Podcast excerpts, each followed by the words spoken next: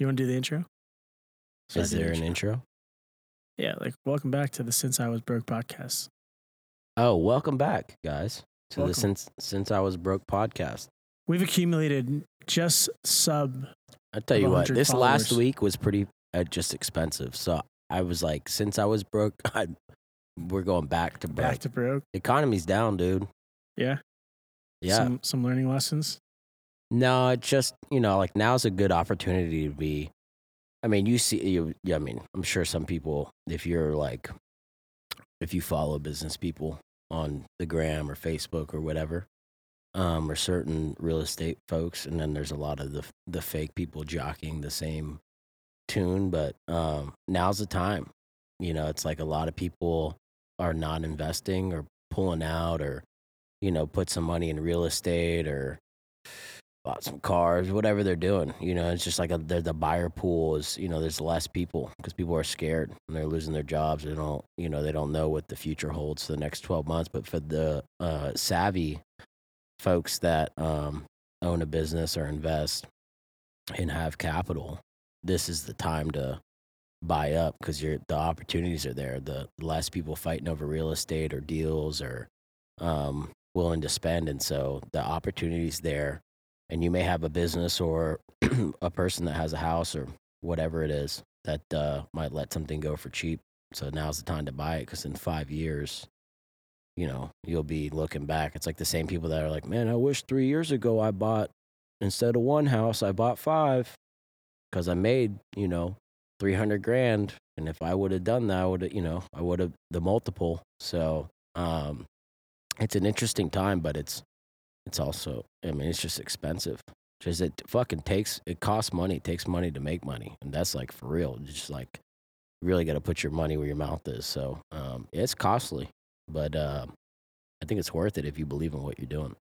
Yeah, and I think it's like you said before, having foresight to know, you know, what will happen in the future and making decisions now based on that. But I think it leads me to a question that I think a lot of people have um, that maybe aren't in the same financial position as you, but maybe aspire to be. Is that you know this time of year you hear a lot of business oriented people talking about taxes, talking about things related to saving money or using money properly, like you've talked about you know what are some of the lessons that you've learned when it comes to you know this time of year for people that are you know in a in a state of abundance perhaps Um, I guess it just depends on what you believe in. Like I believe in the people. So like when I'm investing money right now, it's like I could either hoard a bunch of money and then pay a massive tax bill, or I could strategize and put money where I, I think, you know, I have control of where it's going, how it's being deployed, what it's going towards, what we're investing in. Um, you know, there's like the easy stuff. You buy a couple like heavy cars and and some of that's kind of changing right now. That's just like, you know, depending on who's in office. Um, but there's, you know, strategic things you could do to lower your tax bill. Um, I just look at it, it's like when we cut bonuses to people. Like nothing worse than cutting somebody a, a bonus. Let's say you bonus somebody a hundred grand. Like they're getting 50. You know, it's like sliced in half, and the other 50 goes to the government. And it's like, you know, you don't have a lot of control over that. And doesn't matter who's in office, period. Mhm. Right. And so it's just like when I look at some of that stuff, I'm like, I, who can I empower? Or what situations can I empower that I feel like we, I have more influence over, where I feel confident, like where the, the where the money's being deployed. You Mhm. know, um, that's how I look at it. And some of that is, you know, trying to mitigate your tax bill a little bit in you know in the legal way and getting with your tax folks and strategizing and some of that's just throughout the year but right now when i look at stuff it's like where can we invest some money where it may be tax advantageous but also you know kind of look at have some foresight as what what can it bring us back to like eh, you know if i'm spending a hundred thousand there it's like the hundred thousand is going towards something versus if i cut a check just for a hundred thousand for a bonus for conversation's sake it's like half of that's going to the person and the other half's just you know gone with the wind Yeah. Well, and you had talked about it before. It's like that money's kind of already been taxed before when it came into the business, then it's getting taxed. So maybe I think like people don't get that. Yeah. Like they talk about taxes like it's like there's like, oh, let's just tax the rich. And it sounds like such an easy concept. Like, oh, I'm just gonna tax you and that's it. Like money's being taxed all the fucking time. And it's kind of crazy when you really think about it. Like if I as a business make money, so let's say we make a million bucks, right? Mhm. I then am liable for the taxes, you know, for that money. And then I write you a, I pay you, you know, let's just give you a salary, a hundred thousand dollars. I'm paying payroll tax on top of that. And there's some other taxes for, you know, government stuff. And then you get that money, right? And then you go and pay rent. And somebody owns that house or that building. And the profit from the rent, you know, they get like, they get taxed on. You go buy food, you're paying tax on the food. You're buying gas, you're paying tax on the gas. Everything is taxed. So it's like I pay you a hundred grand, you pay taxes on it, you get it, and then you go and pay. You know, if you took that money, what's left out of the hundred, it's fifty. Let's say now you go spend the fifty somewhere else. That person gets it, then they get taxed. So it's like it's constantly being taxed, it's getting chopped down every single time it moves from one entity to another. It gets chopped down, Mhm. and whether that's you're spending it all or not, it's like it's always being taxed.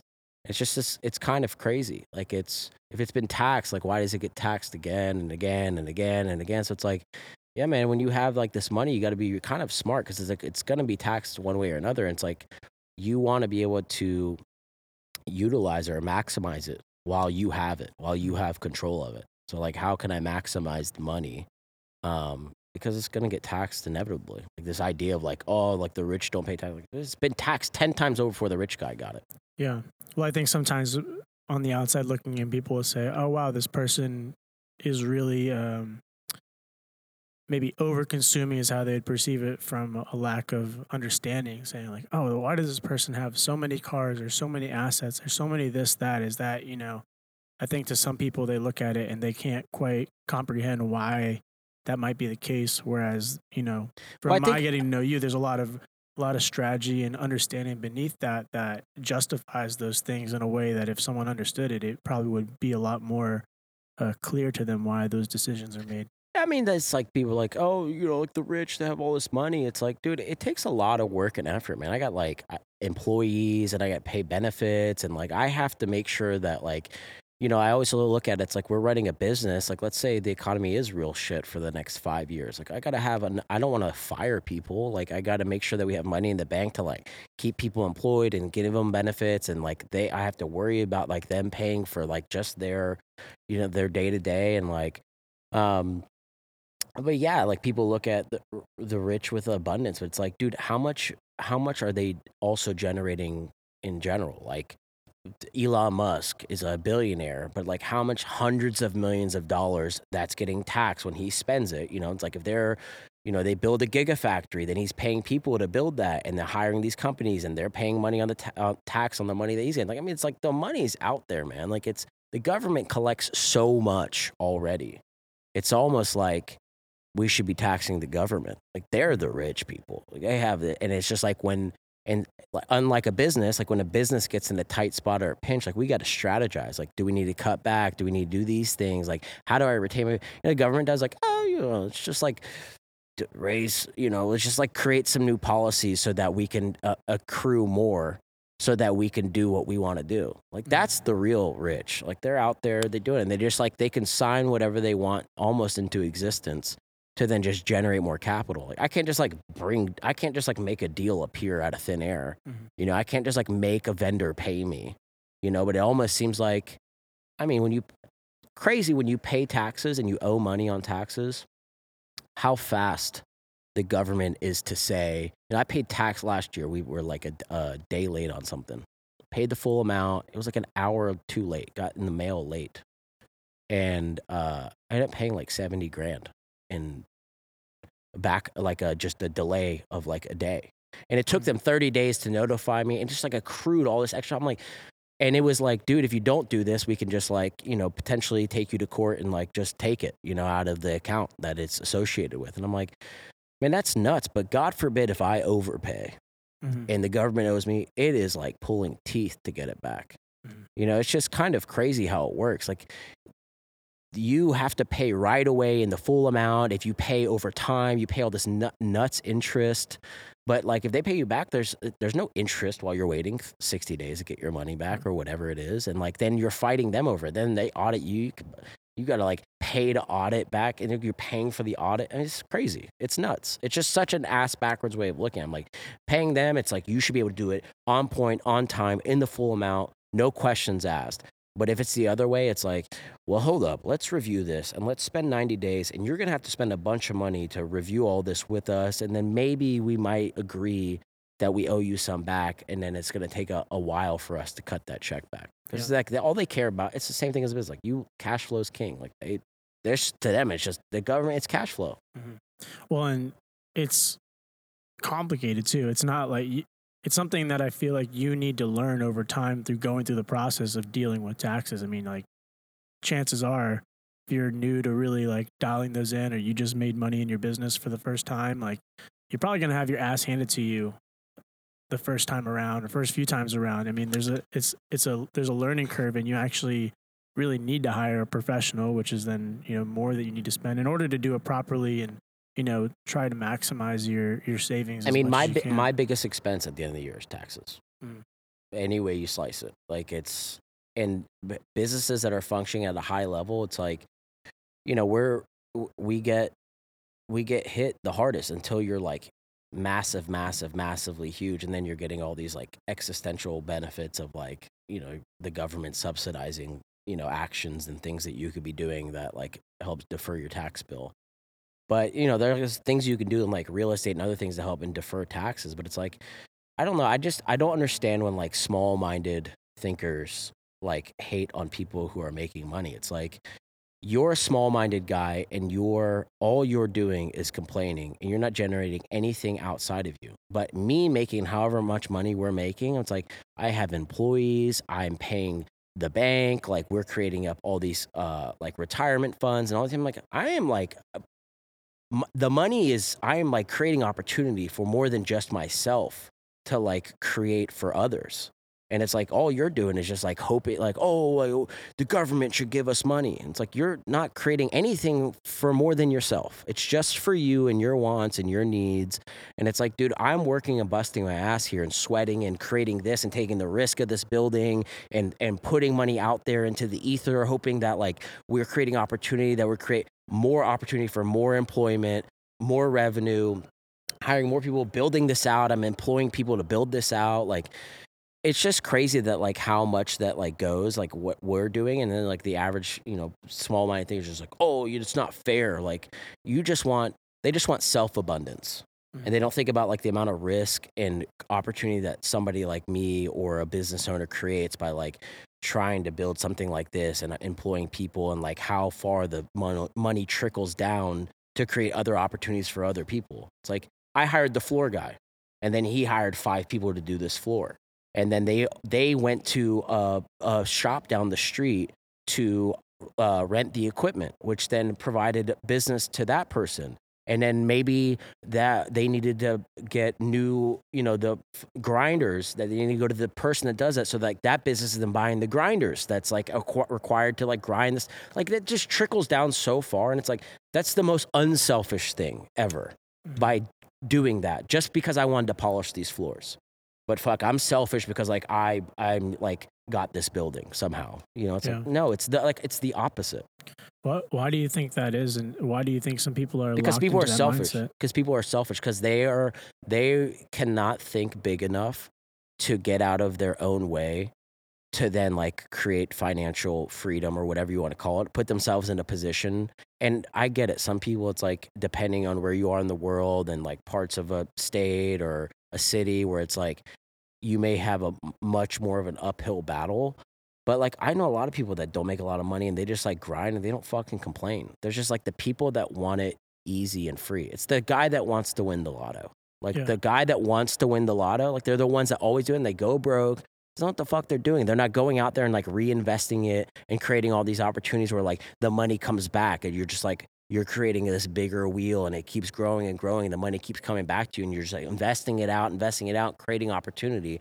They just get it and then they just buy all this shit and it's just like money out, out, out, out for themselves, and then they end up going broke anyways. Like, oh, "I wasn't happy." It's like because you're not doing anything, you're not fulfilling anything. You're just like buying shit on a whim because like you just see some cool shit and that's all you wanted. You know, like Well, it's it's like that dopamine hit, right? So it's like, let's say maybe you get that hit, right? That you get that dopamine from creating and knowing that you're, you know, moving in your purpose and creating opportunity and some of the stuff you've talked about. And I think that for a lot of people that maybe haven't found that, their dopamine hit comes from drinking, it comes from spending money, it comes from, you know, the gratification of like acquiring something that they didn't previously have. And I think that, you know, a lot of times that's replacing hard work or the things like I, I think for people that have really created something from the ground up, it's like your mind will never let you forget what it took to get there. So you you don't take things for granted in the same way as people that were perhaps handed it. And I know we joke about a lot with the trust fund and daddy's money and stuff, but I think that that's why you see even a lot of people that come from money that are like second generation, they they don't have um it's almost like a, a bigger conundrum for them because there's no pressure to go and seek something out and to go and create something, but there's also a sense of comfort in what they've had to begin with, and it feels so normal that uh, it creates a lot of uh, identity crisis. I feel like for for people Right. that kind of have it handed to them, but know that they haven't necessarily earned it. But I'm curious if you feel like that's like something cultural. Like, do you think it it has a lot to do with like parenting? Do you think it has to do with just how people are genetically wired? Like, where do you where do you think it comes from that some people just hit that switch and then some people just you know never really get out of that way of thinking? I think it could be both. I mean, I think you have some people that are successful and they have kids and they're like, I don't want my kid to want for, I don't want them to want for anything, right? Like they just like, life is great, whatever. And they're just like, they're okay with that. Maybe some of that's being like, I don't know if my kid is ever going to have like the same brain as me. Like, I think that. I'm like, growing up, I was like, I got into a lot of trouble, did a lot of things. And I'm like, I have a lot of street smarts that work for me now. But I'm like, does my kid gonna have the same street smarts? Like, is if he got in the same situation, like, would he be able to think dynamically and as quick as I was to like save himself from that situation? Like, I don't know. Like, that's a fear. But some of that's like, you kind of gotta let them like figure that out. And then it's like, you know, I don't know. Sometimes you have kids who do that and their parents are rich and like, dude, I don't want anything from my parents. I just want to do it myself, figure it out. So I, I don't know. I think it could be both. Like sometimes it's the parents just like being like, I don't want my kid to do that. And even they could say that and the kid's like, I want to do it myself, you know? Yeah. And then there's also the parents that are like, I don't want to be the parent that gave them everything and they're just like this shithead, you know, like fucking trust fund kid. So they're like, you know, like I think like Ashton Kutcher and Mila Kunis just said the other day, like, oh, we're leaving our kids nothing because we're Mhm. like, we want them to have to grind from the bottom forcibly, you know? So I don't know. I think it could be either. I don't, sometimes it's just like, I think it's like luck of the draw, you know? It's Yeah. like, like I, I, I, you know, it's like, I think I think about like having kids and I'm like, you know, I'm not gonna, you know, I'm not gonna just like let them do this or that or try that. But in some ways, I'm also like, yeah, like I, you know, I, I don't also want to be the kid, like the parent that's like, you know, micromanaging my kid and like just like, and also boxing them into like potential opportunity. And like sometimes, man, you gotta get fucking hit in the face a couple times and eat shit. And like I did.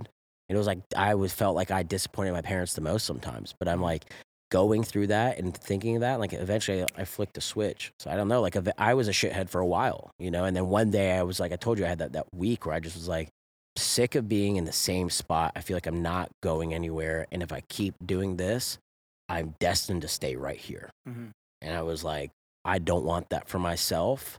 And so, like, I left, you know, my hometown and I just kind of was like, forced myself into these situations where it was like, I don't have like all the means to like go and live in New York or California or wherever I was going or like to fly back, you know, but I was like, I just, I, I'm, I'd rather fuck up at that than like stay here and I'm just gonna stay in this pocket. And then like Yeah. two years goes by and I'm like, man, I could have gone out and gone to New York or gone to whatever and like changed my perspective or whatever it was. I mean, I think it was little things. I remember going to California once and I went there, I came back, I was like, bro, what am I doing in, you know, Chapel Hill, North Carolina? Like, I need to get out of here. Like, just that one trip was enough for me to be like, dude, there's like way more money, opportunity, people. There's people looking at like what I just want to make 50 grand, you know, and um, people over here, over here, like, I want to make 50 million. I'm like, this is a different stratosphere. Like the ceiling is way higher out here.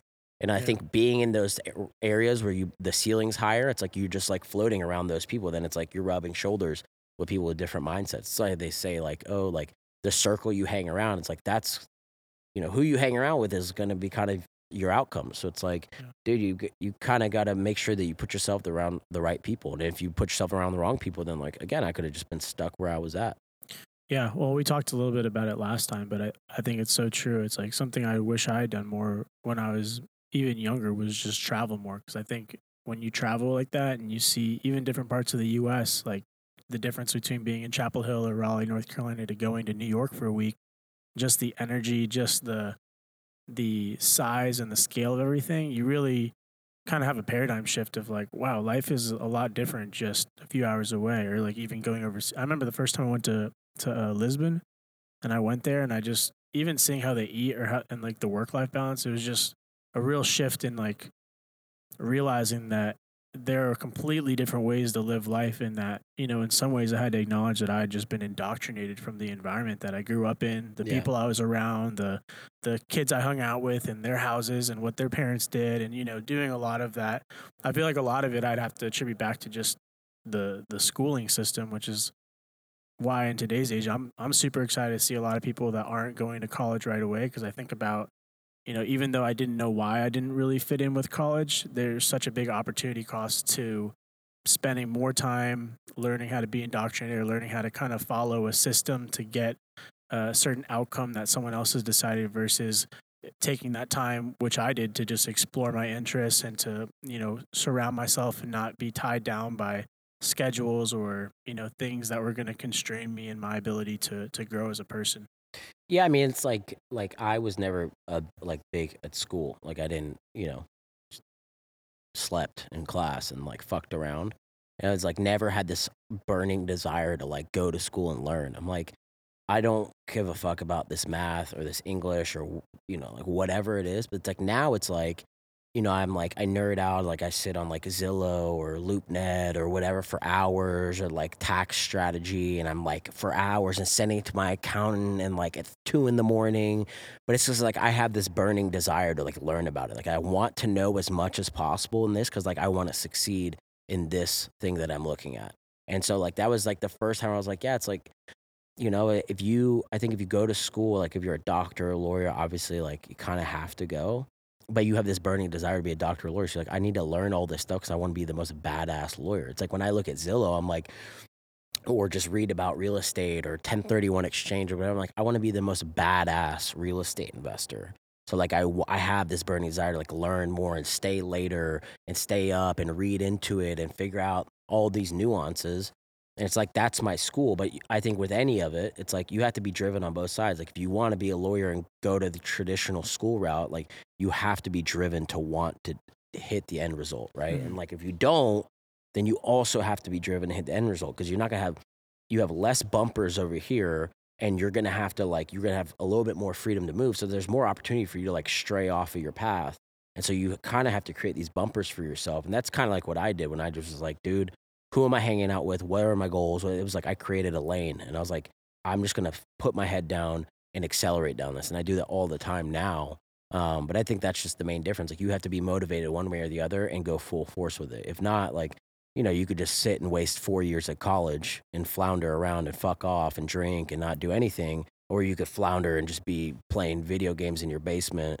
And I'm not talking about the fucking guys that, you know, are making millions playing video games. I'm talking about just the guy playing Yeah. Grand Theft Auto forever who's not streaming uh, and making money off it. You know, Mhm. it's just like he's the shithead. You come Yeah, like back the- and you really have to Thanksgiving he's the same life guy. that you want. It's like you Yeah. can. uh, We've seen now, like from the internet, literally anything's possible. I mean, you can make money really doing almost anything these days.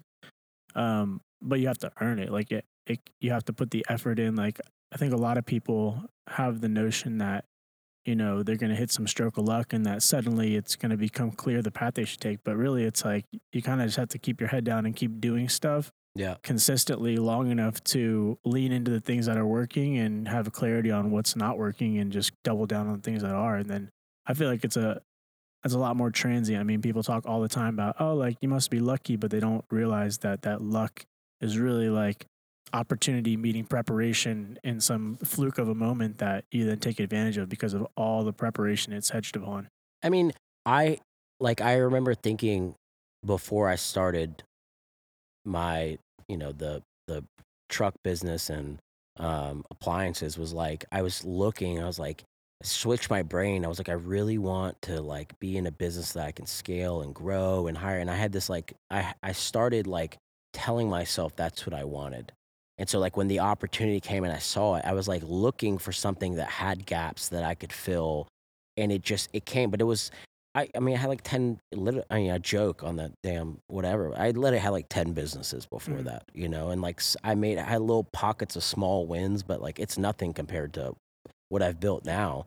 Um, but like I was constantly throwing, and I would pick up little things from each one. Like I can get better at this or do this, or this is the wrong way to do that, and whatever. And all that came together. So when it came time to this business to come in front of me, I saw the matrix. You know, I literally saw it all, and I was like, I have all the right tools right now, all the right experience to tackle this, and it's the right time to do it. Mhm. But like, had I never done any of those things, I would have never got to the point of getting that office and that lady walking by and being in the position to take that opportunity. Mhm. So it's like I had to do all that to get to the point to be able to do that one thing that it took off. And so like I think a lot of people is it dead?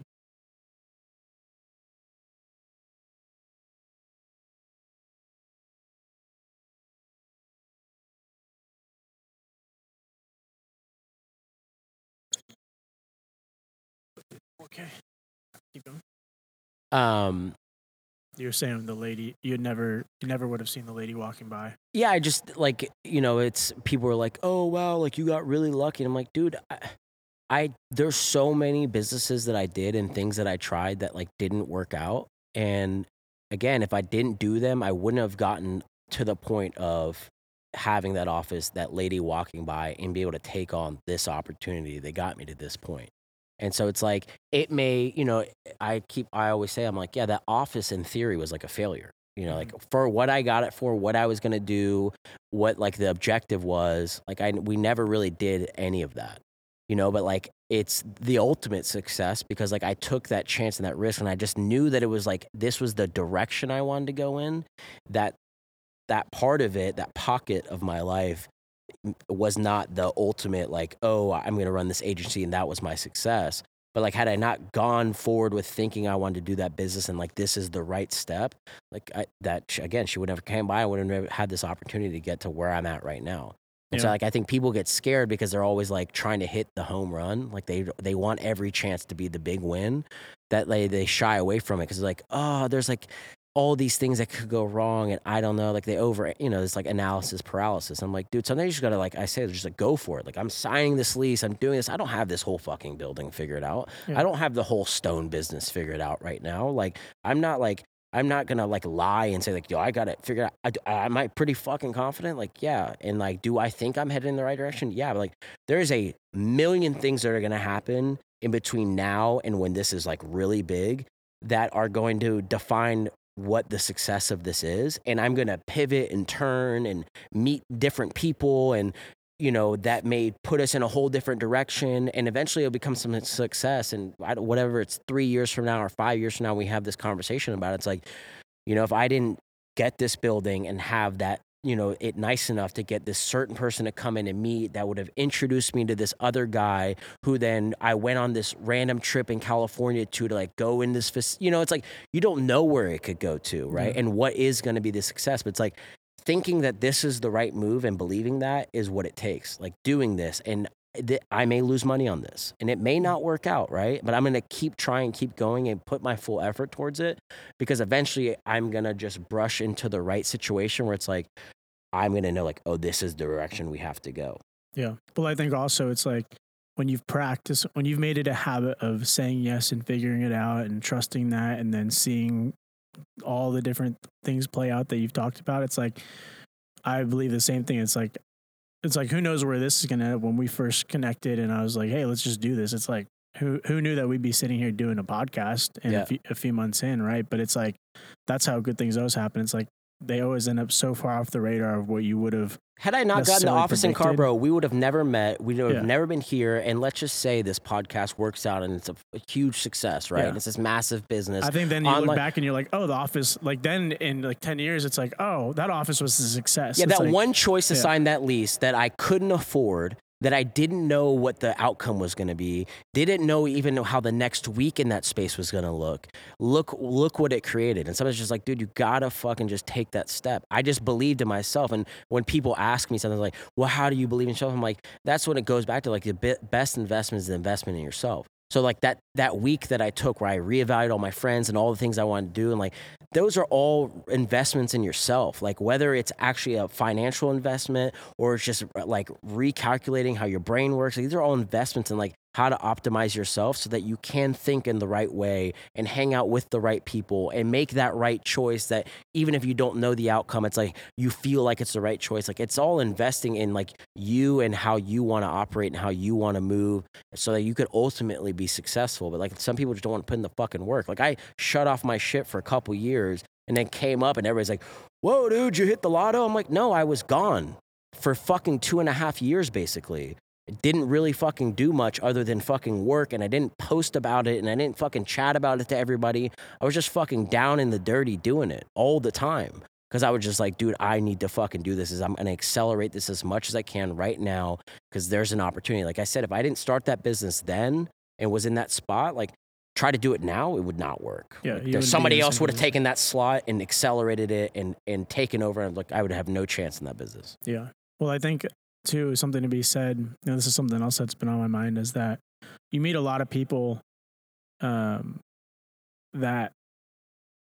Well, let me go back a second. I, and maybe this is something that you can relate to. I know I can relate to it from starting a lot of different businesses or ideas and trying to turn them into something. But I think that something that you've done here with the current, you know, enterprise that you've built is that you, you've built something that isn't necessarily solely created to to scratch your need for fulfillment, right? Or your personal like, you know, need to um like be significant, right? Like you just created something that solved a problem for a lot of people and then through that it's it's a vessel for you fulfilling like creating jobs, doing, you know, doing all the stuff that you talked about earlier. Yeah. But I think something that a lot of, you know, I won't say amateur entrepreneurs, but people that are new to entrepreneurship or are starting their first business or even, even started a few, like there's a tendency to create businesses that are scratching our own need for fulfillment. You They're know, I- I, meet this a lot with people, and I, I hate to say it, like in the gym world, like people that are really and maybe just gonna hang around a lot, been to a lot of different gyms. But I met so many gyms that are open for a year, great concept, but they shut down because the gym is like really just this person's like way of fulfilling their own needs. So they treat it improperly. They don't treat it as you know binary as it needs to be from a business standpoint because they're attached to it emotionally. And I Yeah. think that that's a that's a common problem with a lot of um, new entrepreneurs or people that are starting their own business is that the problem they're solving isn't a problem that actually needs to be solved in the world. It's like a problem that they're trying to solve with themselves. And by creating this business, they find their own need for fulfillment in it that tends to level off and become much, much harder to scale because it's not attached to a real problem that needs to be solved. Well, yeah, it's like when I did all the agency stuff or whatever. Like, I, like when I pivoted away from making my own brand, like I wanted my own brand so bad. Mhm. Like I wanted to own a clothing brand, and I love doing that. Like I like playing with fabric and like figure out new cuts and like you know working with manufacturers. I'm like that business for me is like that's a it's a really tough business, and it for me like there was no way to really scale it. Again, it was like selfish. It didn't make a lot of money. And then when I pivoted to like doing it for other people, I was like, I get to do some of the stuff I like, but this business makes a lot more sense now. Like it's not just about me. Like it's about it's involving other people now. And then, you know, you start moving away from that and like this business again, I just saw like I when I could tell I'm like, okay, there's a problem over there that I think I see a gap in. It was like it, it made all the sense in the world. But all the like sexy businesses, most of them, unless you're really fucking good at it, you know, it's like like everybody looks at Gary Vee and his agency. I'm like, dude, there's a billion agencies out there and they all none of them are making money. You know, it's like Yeah. there's a few people that were really good, really good business. Like he was just really good to accelerate in that space. But like there's a lot of agencies that suck. And most of the sexy businesses, like unfortunately, unless you're like you know, the top percentile. It's like it doesn't it doesn't work. And like this business that I'm in now, it's like it's not sexy. Again, like appliance damaged appliances, damaged good, shit that's like flooded in a building that has to somehow get moved somewhere and freight and dealing with truck drivers and you deal with like we had a truck driver got stabbed the other day. This is not like a sexy business, you Yeah. know, and like there's other aspects that I deal with like when we do watches, like I have the, uh, the watch business. You know, like the sexy part would be being on the forefront and posting sick ass watches all the time and being on Instagram. Like that's not where the money's at because I'm backing a lot of watches and a lot of dealers and big money. And like I'm a fucking, I'm personally a nobody. But in a lot of ways, I'm a somebody in the business because I'm fucking, I'm financially backing like a good chunk of a, of a, a watch industry. Mhm. And it's like, it's a great business for me, but I don't care about being in the front. If it was old me clothing brand days, I'd be like, I want to show all these watches and I want to be the guy that's on Instagram creating this brand. And, and there's some people out there that are successful at that. It's good. But I'm like, there's, I, for me, this business, the non sexy version is being in the shadows Yeah. and being the guy that's just like fronting a lot of this and moving and like, and it makes great money. And I like that business. And I'm like, again, it's just like, I don't need to be the guy in the front. You know, everybody wants to be the guy. They want to be the guy in the front. I'm like, dude, there's a lot of ways to make money if you're not the guy in the front. And you just have to, again, it's like remove your selfish desire to be known as the dude, you Yeah. know, and, and be known as like the, the face, you know, and like what cog in this wheel can you be? Cause it's like, dude, sometimes you're, you're shooting yourself in the foot just again, because of your selfish want, your need. Well, sometimes being the front facing can be more of a liability than an asset. Like some people are really designed to be in the front, and sometimes not the person that owns Yeah. it or is like the decision maker. I mean, how many times do you see a spokesperson or a brand ambassador or someone representing a company? I mean, there's people that have a personality that are very PR friendly and this, that, the other that make great for that. Um, but I think it's also a liability. Like so many people see a Gary Vee or they see the celebrity CEOs online and they want that because they want to feel popular, they want to feel significant to the world or whatever have you. And they end up shooting themselves in the foot because they're just not designed for that, right? Their personality might be too brash, might be, I mean, it's definitely a lesson I learned in certain situations um, throughout my journey. But I think that people don't understand too that someone like Gary Vee creating an agency that everyone knows now, it's like, you know, Gary Vaynerchuk is a human being. Gary Vee is like a persona that really like has become very famous over the past few years for, for evangelizing, you know, social media as a way to grow and build businesses. But they also don't necessarily realize that really Gary Vee is his own case study that his agency really kind of founded and coined. You know, it's like a whole system and framework that they apply. And when brands come to them and ask what they can do, they're like, well, look what we do for us. Like we, they do it all internally, right? Similar, similar to like kind of in some ways what we're starting to do. But you know, also to your point, it's it's the non-sexy business that has a surplus that allows us to explore things like this, right? Whereas if we had to try and do this like five years ago, it's ten years ago,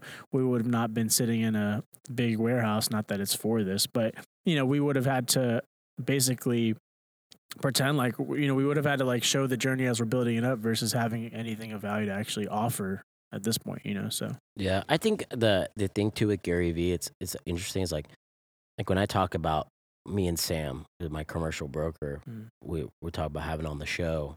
Um, we're talking about doing this space, and we're talking about commercial properties. And why I liked this space was like these super tall ceilings and you know these windows and kind of like the brightness in here and the airiness and like most traditional warehouses up until this point like this is a new concept for warehousing. And like you may say like a lot of people from a commercial standpoint would be like dude that's too pricey too expensive like nobody to pay for. Them like the people next door sell rugs like tear up rugs and like it, that, that's a non-sexy business next door Mhm. that doesn't need to be airy and bright and it's not having a bunch of like retail traffic in here but yet they want this kind of space. And some of that's because they want their probably employees in there to feel like i'm coming i'm not coming in this dark dingy space whatever it is. And with the economy and how things are growing it's like people want you want a space we talked about this where people want to come and work. And whether that's a warehouse or really cool office or whatever it's like there's there's a variation of that in any kind of scenario. And so like from a warehouse perspective like that is that's wanted now and people are looking for that but it's not really built yet and we're talking about doing this development where there's a lot of this going on and you know sam's like ah, i don't know like eh, like is that something like are we just are we crazy for thinking that people want that? Or, you know, do is, are people actually want that? And I look at Gary Vee when he first came out, dude, everybody thought he was nuts for cussing and being so abrasive. Like he was kind of the first guy that was really like, dude, I'm in all these corporate meetings with Budweiser and whoever else they're doing, Pepsi, that they're doing all these marketing for. And he's like, technically speaking, you know, most everybody that's in this is like, you know, we're C suite and we're suited and booted and we, we, we speak, you know, with nice candor and we don't cuss. And like, he's out here like, fuck that, fuck this, cussing, very brash, dressed down, wearing Jets uniform. He's like, I'm not wearing a suit. And he was kind of the first guy on social media as like a big player that was like, dude, this is not how everybody acts. You know, like you have this forefront of like, oh, it's whatever. And then you get into the actual business of things when you're dealing with these big retailers and these big businesses, and you're like, dude, everybody's cussing and walking in in sweatsuits. And like, this is not, nobody, you know, you're a small guy on the outside. So you're like, oh, they must be suit and tie, you know, mm-hmm. because that's how it's kind of portrayed. It's like the, the wall. It's like, oh, it's a suit and tie wall get in there in the meat of it, it's like, dude, nobody's like that. And he was the first guy to be like, dude, nobody's like that. And I'm sick and tired of everybody acting that it's like that. That like the average guy thinks that it's like impossible. You know, it's kind of this idea of celebrity. It's like impossible to be like, I can't think like this and I can't talk with these guys because like they're so much more professional and buttoned up than I am. It's like, dude, nobody fucking is. None yeah. of these guys are. And that's why I think with like the, the idea of the space. Like he was the one that now he's forefront. Now it's okay to be cussing it made me feel comfortable shooting a podcast because before I was like, dude, I'm too abrasive. I'm not corporate, and I don't talk and act like majority of, I think how most people think who's running a large business like act. And now I'm like, I think it's kind of okay to just like be that in yourself. And you see like the damn what is it? The CEO of Goldman Sachs is like a DJ. You know, like mm-hmm. before five years ago, ten years ago, whatever it was, like he'd be like, dude, I'm not letting people know I go out and like DJ low key. Yeah. You know, it's like I, I, that's unheard of. Like the, my, Goldman Sachs would be like, that's a big no no. Now it's like, dude, I can be a DJ and go party in Ibiza. And mm-hmm. like, you know, like that was never the case before. Yeah. You know, so I think it's okay. Also, it's like if you think something's a great idea and you want you like want to be yourself and feel comfortable and like th- make make something that isn't currently done by everything else possible. It's like, dude, if you believe enough, it's like you can make it. You can kind of will it to happen. And then it's mm-hmm. like ten years later, I talk with him like, nobody knows if it's the thing now, but in 30 years, people will be like, man, I wish we built this 10, 20, 30 years ago. And I yeah. wish I was being myself 20, 30 years ago because it didn't matter. It's like, dude, I believed enough and I willed it to happen. It's like, again, believing in yourself enough to like make situations go from like a concept to like physically running idea that's like actualized. Yeah. I think that's one of the best things that's come from social media, which is the generation that we pretty much grew up in is that like I remember going back to the fitness stuff is that you know it was kind of weird like I was the only person that took lifting that seriously to the point where I just played video games lifted ate and just did that day and never left my room unless I was going to the gym. And to a lot of people, that was really weird. Even like putting up the camera in the gym, like setting it up in between plates and all kinds of crazy shit. Like it was really weird, you know, back in 2000, 2010, 2011, 2012.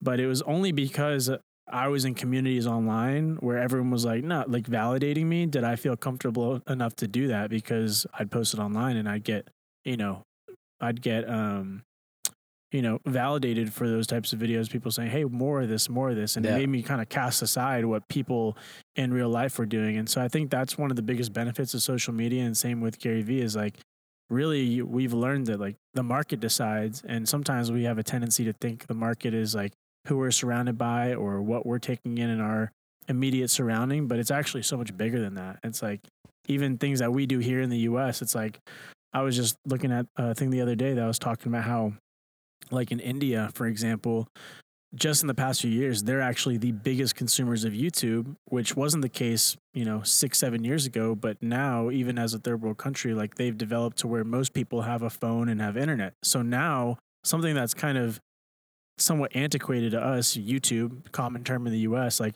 in India, places like India, these people, it's like brand new to them. And there's yeah. all this content out there. And so now it's like these markets are actually ripe to like go and like maybe put stuff out in you know different languages and you know explore different things and sometimes we just get trapped so much in our own little bubble that we forget like how big the world really is well i think people have a challenge with like um like it's tough when you're kind of like the innovator, so to speak. You like you question yourself, like, am I an innovator or is everybody being like, dude, that's crazy? You know, like people try to put you down because like if you're hanging out with a bunch of people, you're like, dude, I'm gonna go start this business and do this and like be a millionaire, and like you might hang out with a bunch of people like, dude, you're crazy, man. It's not gonna work out because like they can't see it, and sometimes it's I there's this uh video I reposted on Instagram. And it was Drake, and he was like, "Man, like you know, sometimes like this is that moment now. Like sometimes you have to believe, like, dude, what I am doing, like this is it. This is the thing, and like other people may not see it." But like I see it, and you need to believe that this is it, and like you're gonna be the one that changes those people's minds. Mhm. Like The Office, like I did The Office, I was like, am I just crazy thinking that this space is wanted by other people and have like this creative outlet? Or like are other people just fucking like, dude, they're not there yet. And then like I did it and like, look, we met and you're like, dude, this is something. There's other people out there. It's like you talk about posting on the on, you know, the the workout blogs. It's like you started shooting that content, like, yeah, I don't know. And then there's other people see you do it, they're like, dude, I'm into this too. I just like didn't have the balls, you know, and wasn't hanging around with another person because I live in Cincinnati, you know, that um, that was like gassing me up to make me feel like this is cool. But then now I see you doing like, I'm fuck, fuck those guys. I'm gonna go do it. You know, it's like a, there's this trickle effect to that. It's like I'm talking right now with like a big retailer about releasing a collection. And you know they're like, well, I don't know, like you know, people are asking for this and that. I'm like, let's not forget you're the leader in the market. You decide the trend. You guys are the one who dictates what's going to be popular. It's sometimes it's okay to listen to like your consumers' feedback because that is can and will be important in a lot of aspects. But sometimes like those people don't know better. And you need to be the one to to make them know better. Like Yeah. you need to take them up to the next level. You need to be the one to push them out of their comfort zone. And like it's like Drake. Like when Drake came out, people were like, "The fuck is this guy singing and rapping?" You know how many fucking people passed on him, like Akon and all these huge entertainers that were like, "Dude, I don't know, man. That shit like did not make sense then." And then he like blew up, and he was like, "Dude, I'm the time is now. I am that guy." And like, I just need to fucking show these people like this is what's next. And they just weren't on it yet. And sometimes like motherfuckers aren't on it yet. And you're the guy to fucking put them on. And you have to kind of believe that. Like sometimes I'm like, dude, am I like tricking myself into thinking that like what we're doing is right? Like maybe I'm lying. And I'm like, other days I'm like, dude, motherfucker just ain't on this yet. And I'm gonna do it. And then I do it and they're like, dude, how'd you know? I'm like, dude, I just kind of like took it upon myself to be like, dude, I'm the one to make this the thing. And Yeah. I'm gonna do it. And I believe in myself enough and my ability to take action that I'm gonna turn it into something. And like, dude, I'm willing a lot of shit into action. And then people are like, damn, dude, like, I didn't see it. You just don't see it. Some people can't see it, man. Yeah. And I you got to believe that, like, maybe you can fucking see it and they can't. And, like, that's not cocky, man. That's just like, dude, like, it's just the, that's how it is. That's the difference between those who move and shake shit and those who fucking stand still. Yeah, I think the the word that keeps popping out to me beneath what you're saying is like having conviction. I think it's Yeah. like the more conviction that you have and the more you define your idea and the more that you own it, the more it, it inherently attracts, you know, the right people to you, right? Um it's like when you're lukewarm about something, you're indecisive, like it, it allows like that's like doubt creeping in it allows like the wrong type of people to kind of come into your space and have influence over how you're thinking. But when you're like really fucking lock solid on an idea and you're you have conviction behind it it makes it really clear like who's a good fit who's not. I was just watching a I actually binge watch you should watch it. It's it's a show called the playlist that was on netflix. Is about how spotify started and about how it almost didn't start. And the way they shot it was really cool because they shot it from the perspective of like each of the, kind of the founding parts of the team. But like this guy, Daniel Ek, I think was his name, who's still the CEO now, was like, he was like, This is what I'm trying to do. I'm trying to start something that's ripped away from the labels. He's basically just trying to recreate a better version of the Pirate Bay. He's like, music's not like none of the record labels wanted music to be free. That's how they made all their money. Yeah. So everyone was extremely against it. And he was just getting shit on like from every angle. But he looked at it and he was like, look, the fact of the matter is the market decided that music should be free because the Pirate Bay had just, you know, the, this is like the evolution of like the Pirate Bay and uTorrent and all that. Yeah. He's like, look, it's already free. Yeah, LimeWire. Yeah. Like it's already free, so we can either fight it or we can just create a music player that's the best in the world. And he had so much conviction behind it that it like attracted the right attorney, attracted the right you know uh, investor to it, to where like it actually manifested. Whereas if he had been like fluid on what it needed to be, what the player needed to be, and he had compromised along the way, probably never we would never have Spotify today, which has changed changed things for everyone. Like even at the beginning, it's like all the artists were against it, all the labels were like everyone was against it until it existed and it, it was it was used so much that like there was no denying it. And now it's like Well, if you, yeah, if know? you, I mean, you think about it, it was like, uh, like Apple had this like grip on everything. It was like you had LimeWire, and then it turned in like, oh fuck, you just buy shit on on Apple, yeah. I, iTunes, iMusic, or whatever. And it's like, so I remember Spotify came out. I was like, I don't want to go to this. It's like sometimes when I see some other people come, like Jay Z had one. What is it, Tidal, and a couple other, and like. I'm like, yeah, I don't know, but like some of these, like they continue to work because they just find like this angle and they stick with it and like it, it pans out because it's again like the conviction and like the consistency behind it like to keep pushing like that that angle that they're going towards and like Yeah. eventually you just like you push through Yeah, well, the thing with with like I was saying, when you attract the right people into that vision, I think it ended up, and I think that's the reason it's called the playlist. Is like the main engineer, like you know, coder for the team, had the aha moment of like, we need to create playlists because it was like, why do people want to use this right over anything else? It had like you know, they had all these like benchmarks of like no latency, no this, no that. But what it came down to is like, if you remember ten years ago, it's like you had to have different CDs. You had to like try and time things correctly. You had to like have it in folders. And they were like, well, why don't we just create playlists where users can create their own playlists? yeah And that's how they basically ended up having a model that was even viable. It's like at first they wanted to keep it free. They're like, we just obviously can't make it free forever. So like we need to charge a have like a freemium model where like people can be basically pay premium to have their own profile, create their playlists and like build into something, right? Like they want to be the playlist curator, that person that, you know, gets the ox past them or whatever, right? Yeah. And so it was like this idea that came from someone that kind of had a similar vision but was still on board with like the conviction of the general, you know, mission of the company yeah that was able to innovate this idea that, you know, made it become in theory like what it what it is today. yeah So it's just a, I think it is that conviction that really drives um, real progress and change in people. And like when you have that versus kind of being like one foot in, one foot out, it's like that conviction is really the driving force that gets through a lot of the, the doubts that come up along the way in, in whatever journey you're on. yeah i mean it's like plenty of stuff where i'm sometimes like one foot in one foot out but i'm like just i'm just like trying things and i'm like i kind of like this space. And then there's other parts of that space you start like all right let me one foot in one foot out and here like dabble and you're like okay i like now i figured out kind of like the direction in the space i want to go and then you can really put some effort behind it. But i it's again it's like you have to believe you know and, um i think with like stone wherever this leads it's like i just believe in it so much you know so it's like i'm willing to like go through any of the hardships and struggles and dynamics of this business to like be able to look at it and say all right this is where we need to pivot. This is where we need to go next. This is how we need to tackle this. We need to scrap this part move here.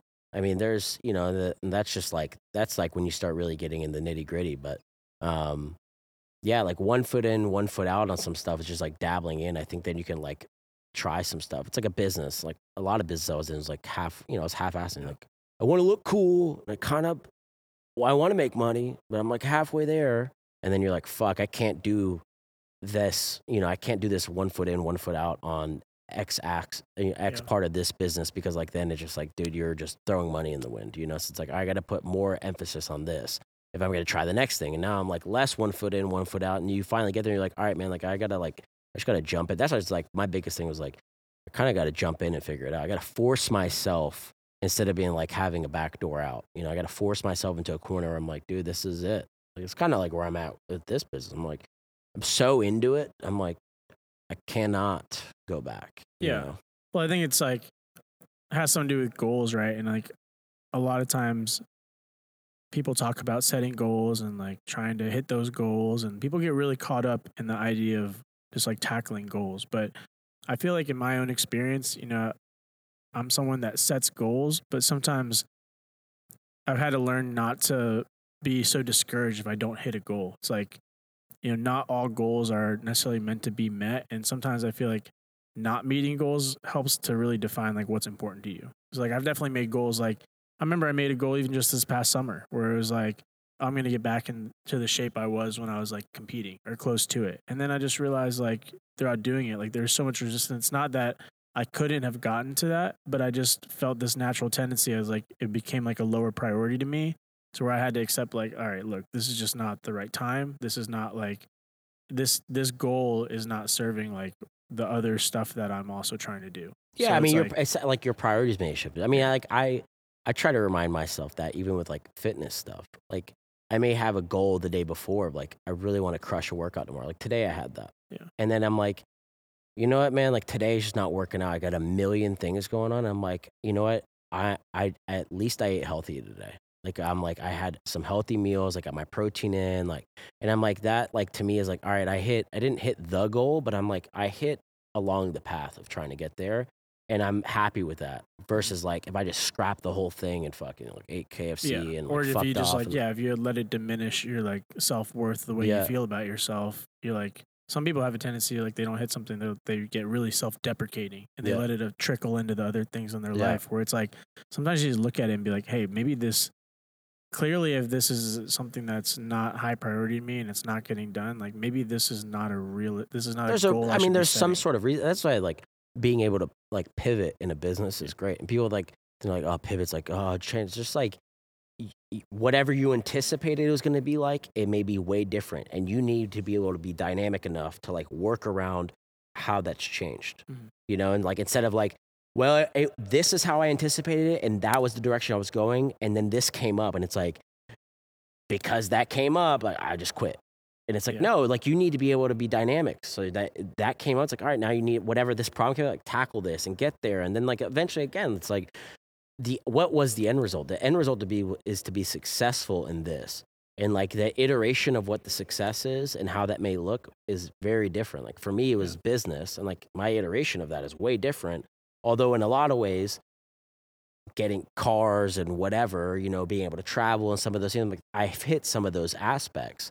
But it's just like the, the path to get there was way different than I anticipated. And you should be okay with that. Like, you need to be okay with that. If you're not, like, you're fucked, dude. Yeah. I mean, you're telling me if you're driving down the road and there's fucking a sinkhole came and you're just like, ah, I guess I'm just not going to get to my destination. It's like, no, man, I'm probably going to like drive through the ditch or fucking turn around and take a back road to get there. And you Yeah. got to, be that's like, that's life and business and fitness and that's everything, dude. Yeah, I think people need to acknowledge that there, there's a lot of doors that can lead to the same room. Yeah. You know, there's just, like you said, there's different paths to get there. I think something that I also think about a lot, like even going back to the the fitness goal I had, is that sometimes there you have to consider the consequence of actually being successful. Like I remember going back to summer, like I was like I had hired a coach, I was eating my meals, and I was doing it, but it was coming at the expense of like, you know, getting my music done or like pushing other things that I had already been working towards.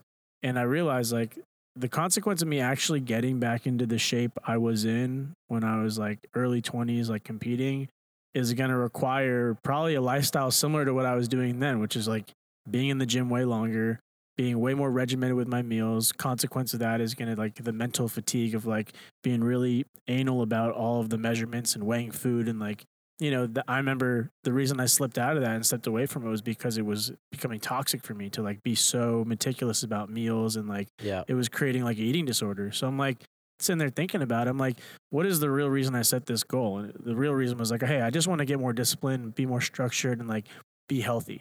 And I realized like there's other ways to get to that goal. Like I had to compromise my original goal and take it back to a place that was more viable for like my whole lifestyle, you know, which now I, I feel like I'm in good shape. I feel like I'm not like too hovering over my meals or being too like, you know, thoughtful about what I'm eating and putting my body to where I, I'm not enjoying eating or being with people. But, yeah. you know, like, I think it is. I think there's like the consequence of success is something that gets in the way for a lot of people in terms of just taking as much action as is, is humanly possible towards towards. Yeah, I think it's things. also like we talk about like like sustainability, like crash dieting. Like I did that, like fucked up my metabolism.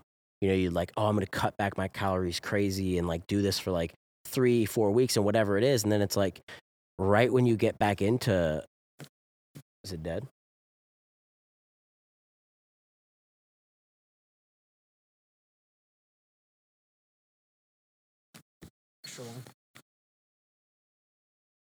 Um, right when you get back into eating how you were before, it's like you gain it all back. So some of that's like, yeah, what's my goal? And it's like you also got to kind of be like realistic with yourself. Like again, like people want stuff done at like the snap of a finger. Like if you're like, oh, I want to get back to the shape I was at, and it's like you like you think like, oh well, like it's so easy for me to fall out of shape because it's just easier. I mean, it, it inevitably and it's like oh i could just like snap back into it. It's like no it's not that's not sustainable. Like you want long sustainable happiness and health and all these things. It's like sometimes it's just like dude the process is long you think it's like business. Like i wanted to be rich asap and here we are like 12 years plus later. It's like yeah man like it doesn't work like that you know and any of the little things i was like oh, i'm gonna get rich like they never worked out. You're just like snapping it i snap back into going broke you know? Yeah. it's like you know the the long term thing is like dude i just gotta like i gotta batten down. I gotta spend two years on this. I gotta really grind and i gotta really build this out.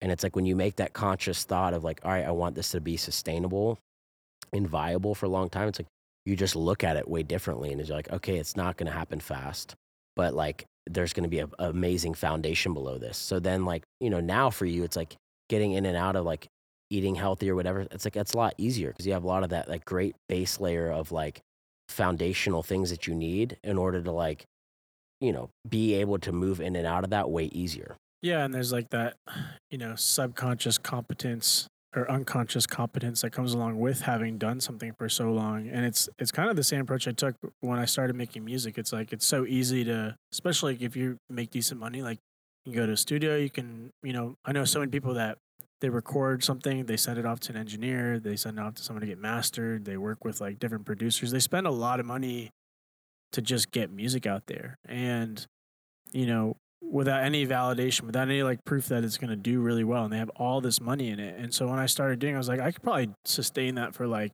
a few months and still be no further along potentially. Or I could just start out slower, learn how to mix myself, build my own vocal chain, learn how to like, you know, master, learn how to produce, learn how to like distribute my own stuff. And now I'm like, I'm so autonomous with it. I took a lot of the same lessons that I did with fitness and just applied it to the music with consistency. And now it's like I feel so much more equipped to just like be in it for the long haul because I feel completely autonomous with it. Or to the stuff we've said before, it's like if I was going to send stuff out and I did have something that I feel like, hey, this is a hit, it needs to be mastered by someone, like I have enough context where I know what I should be paying for, you know, versus Yeah. just like taking shots in the dark. So I think it's like, you know, there's a lot of value. Kind of like I said earlier, it's like you'll never forget what it took to get there once you've done it once. You know, so it's like once you've died into really good shape, it's like you kind of know what it's going to take to get into that level of condition again, and so you can kind of be reasonable and be like, how far am I going to push this, right? Because there's like a threshold that you cross where it's like same in business, right? Like there's certain seasons in business where you're like, hey, look, we can kind of evaluate and you know test things out and see how things are going. And then there's certain times and certain moments where it's like nope we need all hands on deck. Everyone ne- needs to be going balls to the wall right now. And you know like i feel like things are oftentimes cyclical no I- matter what you're doing. I think some of that comes back down to the idea of like the analysis paralysis. Like it's uh, like if like sometimes people like start a business, they make money, and then they go and start something else, and they their way to solve it they think is like oh because I have money now, I can accelerate this.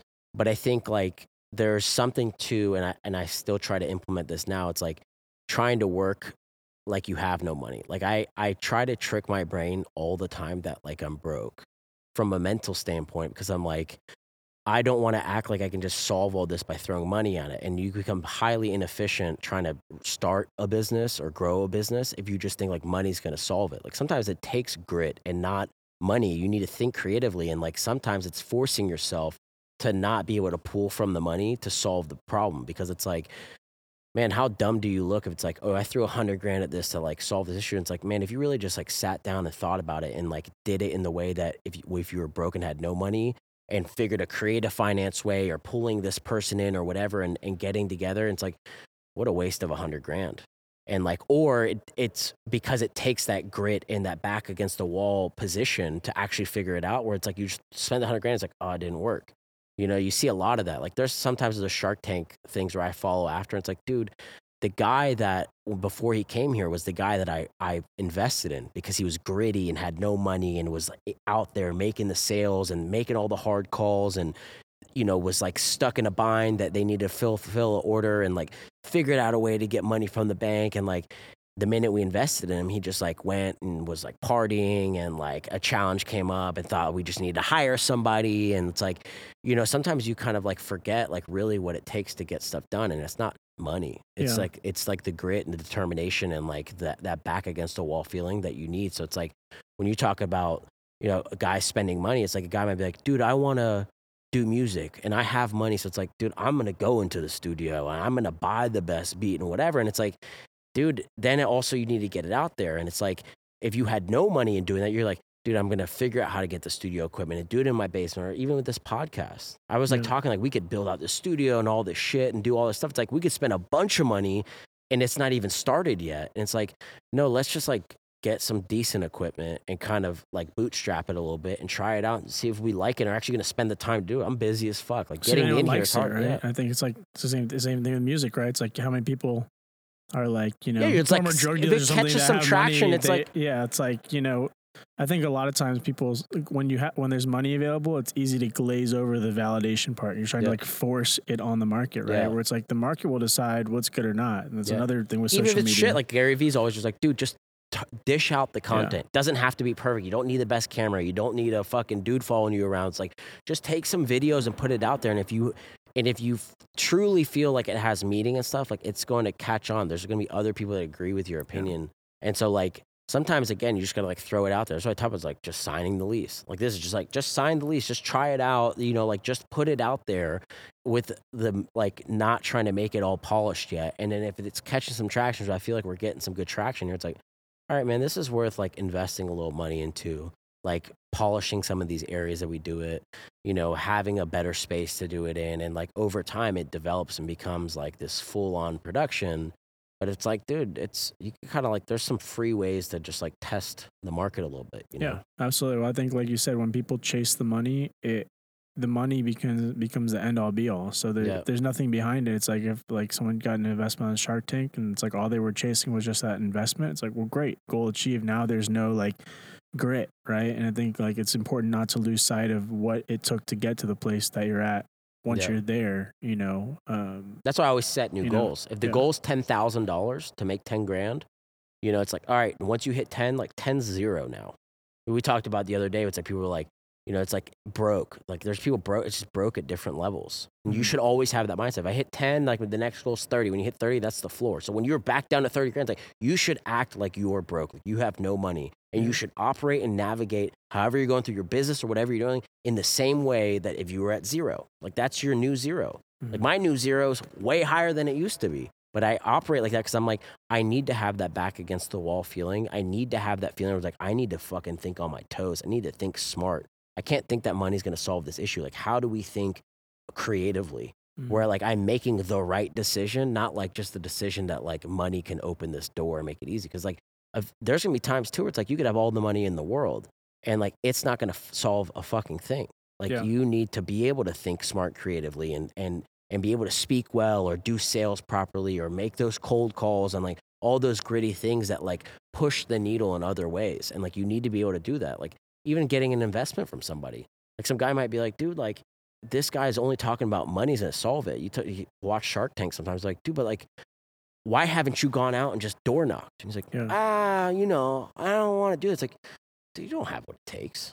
You haven't done everything you could be doing without money to move the needle. Yeah, it's like, know? well, what's to happen when you're past the door knocking? Like, you're to have to try and sell. You know, so I think I think you're right. I think that you know, money is is a accelerant, but it doesn't replace a lot it of the accelerates, stuff. yeah, if you have the the right find- foundational pieces in play, and if you don't, if you're not willing to create the foundation, like key things that are required to make it work without money, it's like, bro, money's not gonna fucking solve a damn thing for you. Yeah.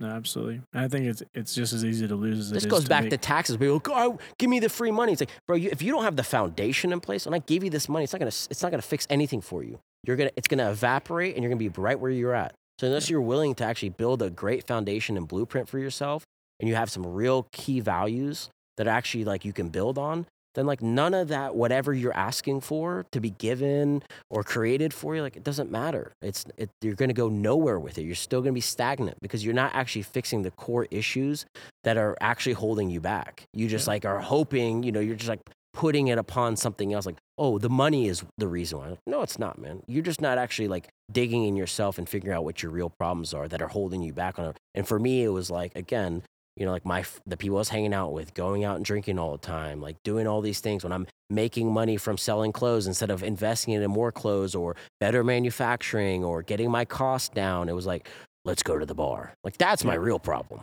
You know, go to the bar and drinking and fucking around all the time is my problem. Like, you know, Yeah. like that's that, and people just are have a hard time having that hard conversation with themselves. Like people that are again like. uh we have friends that are just like, oh yeah, you know, like I wish I'd go on this trip, but like it's too expensive. Like, why is it too expensive? We talked about this trip six months ago. You couldn't save hundred dollars a month to afford this trip. You know, the problem was is you like going out Tuesday, Wednesday, Thursday, Friday of every night. That's the problem. But you don't want to realize that. hmm Yeah, I think it, it goes back to what we were saying. It's just earning it, and earning it doesn't just mean like being deserving. It, it, well, it means being deserving. It's like you have to be deserving of that money, and oftentimes, like what you do have available to you is a reflection of the value you're creating, and you know the problems that you're solving, and uh, generally, you're most people are compensated like requisite to that. You know what I mean? Like, I don't, I don't know why I made a weird face, and I thought you saw it, and then I thought about it. I didn't it. see it at all. And I just like you're broke- laughing at my sentiment here. I'm like, this this is significant. I just broke out laughing. I'm just like He's going delirious. Like we've hit the hour hour and a half mark. He's getting delirious. Oh, is it that been that long? It's probably close to it. But Oh, no, I mean, like I think I think it, people need to be deserving. You know, like just everything's going downhill from here. I'm sorry. Well, how do you want to cap this off? There was something else I was going to say, and then I, I, I forgot what it was. Gonna, what I blew it up, dude. Uh, no, I mean, listen. Got to I earn think- it. Got to yeah, earn it. I think, yeah, you gotta earn it, and you gotta. Um, I think, I think a lot of people's problem is that um, those who succeed realize that, like, first, it's like it's fixing the problems within yourself before you can like go solve other issues. Like, if I'm broken, I can't go fix something for somebody else. Or Yeah. like I have to have the right fundamentals in place. So like when I do come against those challenges, like I again have the solid ground to stand on to like believe and have the grit and like feel strength, you know, against the wall. Mhm. And if you don't have that, just like, dude, you're gonna crumble. You're gonna quit. You're gonna give up. You're never gonna be able to go f- solve these challenges. You Yeah. know. So again, it's like having that good basis of like knowing yourself, knowing your strengths, like knowing where your weaknesses are, and like being able to identify that. Why are you laughing? It just reminded me of something. Just knowing yourself. You know, the best way to know yourself is a certain book. Oh, Really great for for discovering yourself. Yeah, I think. You Where's know, Waldo? Where's Waldo? This is true. You know, um, That's uh, you know, one of the first things you had me do when I when I joined the company was like I had to read ten editions of Where's Waldo. I think I found about seventy of Wal- seventy Waldos. honestly, And if I, I knew if, myself. if I really wanted to like actually like you, I'm sure you could wrap a real lesson around Where's Waldo, like if you were being serious. But I, I think a lot of people are like have come up to me in the last couple of weeks and they're like, dude, I really. Like some people would like actually believe I was being serious, Spent my and whole I, paycheck on Wal- Where's Waldo. I think they that what people don't realize is like there's just a lot of fake motherfuckers out there pushing a lot of fake bullshit. Don't actually never actually fix themselves, never actually ran a business, never actually found success in it, but they find success in like pushing a course that teaches you about a business that they've never actually ran themselves. And it's like all you're good at is selling snake oil. Well, you're it's like snake even the oil courses, salesman. Like I've I've sold courses before. I've like helped create courses, and the thing with courses is like a lot of those people like those people are really good at preying on other people that are looking for a shortcut. And and what tends to happen, right, is like if you're just dicking around on social media all day, watching ads, looking at these people, you're going to get served more ads from these types of people that are going to attract these like lucrative sounding offers that are really just like, you know, glossed up shortcuts that really lead you to nowhere. And the the, tr- the dirty truth about a lot of course courses and people that sell courses like as their entire career is that they're not really that profitable because those people are dumping a lot of this money back into ads, back into the cycle, paying for all the unhappy people that don't see success with the course and the refunds. And like their business is all built upon kind of selling people on this idea, knowing that like 2%, maybe 5%, if it's like a really good, actual, legitimate course seller, are going to see success from this course on their own. And like usually a course is just one part of like a more expensive thing. So people go into these courses and like by the time the course is over, they're getting sold on the next thing and the next course. Yeah. And like they're never done learning from the guru. It's like a it's like a loopholed MLM that's just like way more popular now because of social media and it's easy to it's easy to pretend like it's easy to set up a backdrop rent a Peerspace you know some subsidized space and make it look like you got it going on i mean shit you could even rent a suit these days and, and Dude, you can. look There's like, you even know- like those that Peerspace where it like looks like a jet on the inside, yeah or like people renting cars. But I that's again, it's just like my gripe with those people. It's just like when like it's just so it's eh, when I see it and I Mm-hmm. see people follow them, like I I just want to steer people clear because I'm like, dude, don't waste your fucking time. I mean, most of the stuff you can Google. yeah But I just hate feel these like- fakers that there's Yeah. people. I hate that there's people that believe that those people are legit. I'm like, dude, that dude knows not a damn thing about it. I talked to those people. I've talked to some of them in person, and I'm like, bro, you're so easy to read through. Like, you don't know a damn thing. You just say the buzzwords, and you just like, you know, talk. You just point at the at the big things that like make it the kind of like validate your appearance. But I'm like, bro, you're a complete scam artist in a way. It's like if Facebook went away, you would never know about these people. Like they live in, like they are slaves to Facebook's like Oh yeah, if- advertising if you're platform. listen if social media died tomorrow and your business would fail then you're not you're not running a really good business man like you that's that's also a terrible aspect of a lot of people is like they just like rely on one aspect you know well, they're teaching people to build a business around creating a course, but it's like if you're a legitimate business person, you're just basically creating yourself a job if you're creating a whole business around courses because you're never going to be able to step away. If you're the guy and you're the educator, yeah you can never step away from that. You're you're the value of your company is directly tied to your participation. And most people that are building a real company or really trying to build a legacy, they're not trying to build something that they need to be involved in forever, right? Most people Yeah. are building something that they can establish and then at some point walk away from and, and fucking say, look what I did, right? yeah the And- the solopreneur always is going to have a ceiling like Yeah. it's and that's the problem and i talk about that too and like the solopreneur like that's their biggest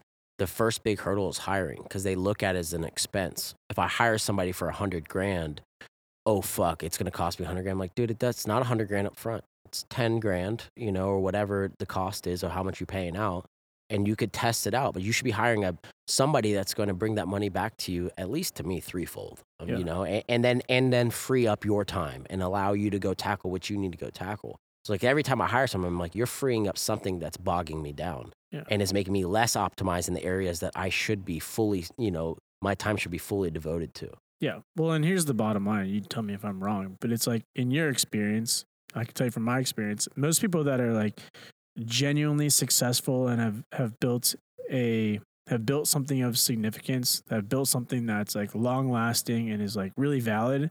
They're not looking for a quick buck off someone that they see putting the effort in. It's like usually most people that are really successful want to see other people that they see a little bit of themselves in win and they don't they're not trying to like charge them for that necessarily like there's something to be said about consulting or like you know doing something very specific or helping a company get to the next level like that that's one thing but when it comes to like a lot of the general advice that people are buying you know in these courses and these modules and like it's a lot of stuff that like really successful people like if you're putting in the work and you put yourself out there and you approach people in an appropriate way like they're going to be inclined to want to help you. I mean, even I remember being on LinkedIn and just like doing my diligence, looking into people and like asking very specific questions that were based upon my research and based upon things I felt they could help me solve. It's like they weren't like, "Oh, pay me 200 bucks an hour." They were like, "Yeah, let's hop on a call. Like I've got time this day." You know, like yeah they just they're not trying to nickel and dime and make a few bucks because they've they've got something like they get fulfillment from helping the next person. if it's step on the genuine i think yeah. that's why i take like a lot of these meetings with people that i'm like oh like I, maybe i wouldn't always have the time for this but i'm like i feel like this is you know like again like yo i'm this person's willing to sit down with me and i'm like i want to i want to hear what they have to say.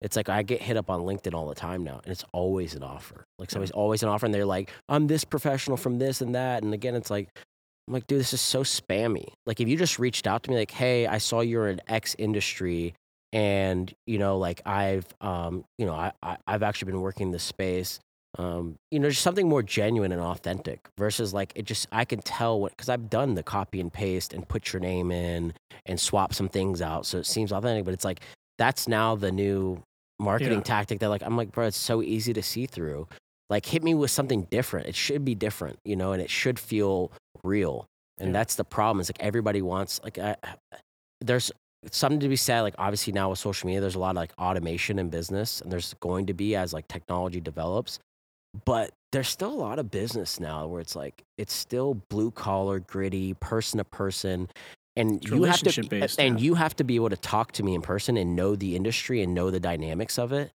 because if you don't i'm gonna be like this person's a bullshitter and they're wasting my time like Yeah. when i talk to people about stone i'm like in about five minutes, I know that you're either a legit player in Stone or you're fucking not. And if you're here bullshit, I'm like, bro, this is a waste of my time. And it's like you either know or you don't. And I can't optimize that with a, a social media strategy, you know, to like make that better. Like Yeah. it's like uh, the real players that are really moving the weight. I'm like, dude, no. Like either we meet in person and we can hash this out in person.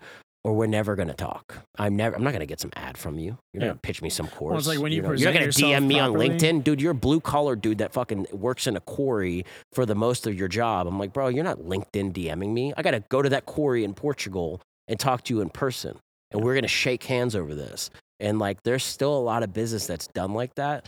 It's just again, this is non-sexy industries. Yeah. Well, it's like when people are really successful, they understand that a lot of that is hedged upon relationships. And it's like when you see someone that's working hard and you can like see that effort put in and they have a track record of it and then they reach out, it's like, you know, you don't want to miss out on the opportunity to to be a part of that person's journey to where, you know, it's like you've said, you just never know where people are gonna go. So it's like people like yourself, like you've said, you've had people that have, you know, for no reason, you know, given you insight or given you time when they had no reason to necessarily believe that other than just what you had done before you and how you presented yourself. And like some of those people, I'm sure, really happy that they had built that relationship and been someone that you know helped evangelize you when you when you needed the you know the shoulder to step on. So I think Yeah. that that's like really successful people that have your best interest in mind are generally people that are going to want to do that pro bono or do it with the with the notion that they're planting a seed for the future then they, they don't know what it might turn into Yeah. all right thanks for tuning in to the since i was broke podcast make sure you subscribe to us on all platforms you can follow Thanks us for on- tuning in to Going Broke podcast. Yeah. Uh, economy is in a tailspin, so it's going to be fun next couple of yeah months, just spend all 12 your money 18 on months. bitcoin Yeah. bitcoin nfts they're coming back don't save any money just spend it all on Listen. nfts and bitcoin you can make it rich and then you know um put go and buy a bunch of lottery tickets and buy buy money. a course on investing in Bitcoin. You're gonna get pitched up on Bitcoin strategy after that because it's only gonna touch on the idea of Bitcoin. And then another course and another course, and then maybe eventually you'll get into like a group chat where Yeah. you'll get some like automated uh, things you should be buying, and then you're gonna be buying when they're dumping, and then you're gonna lose all your money, and you're gonna And wonder there's why only you a couldn't few get rich spots. There's only a few spots because the, there's limited uh, course inventory. two spots there's and 30 digital minutes left to sign up. But I Yeah. promise you, if you look in a week and a half from there, it's going to be two spots left Yeah. and 30 minutes to sign up.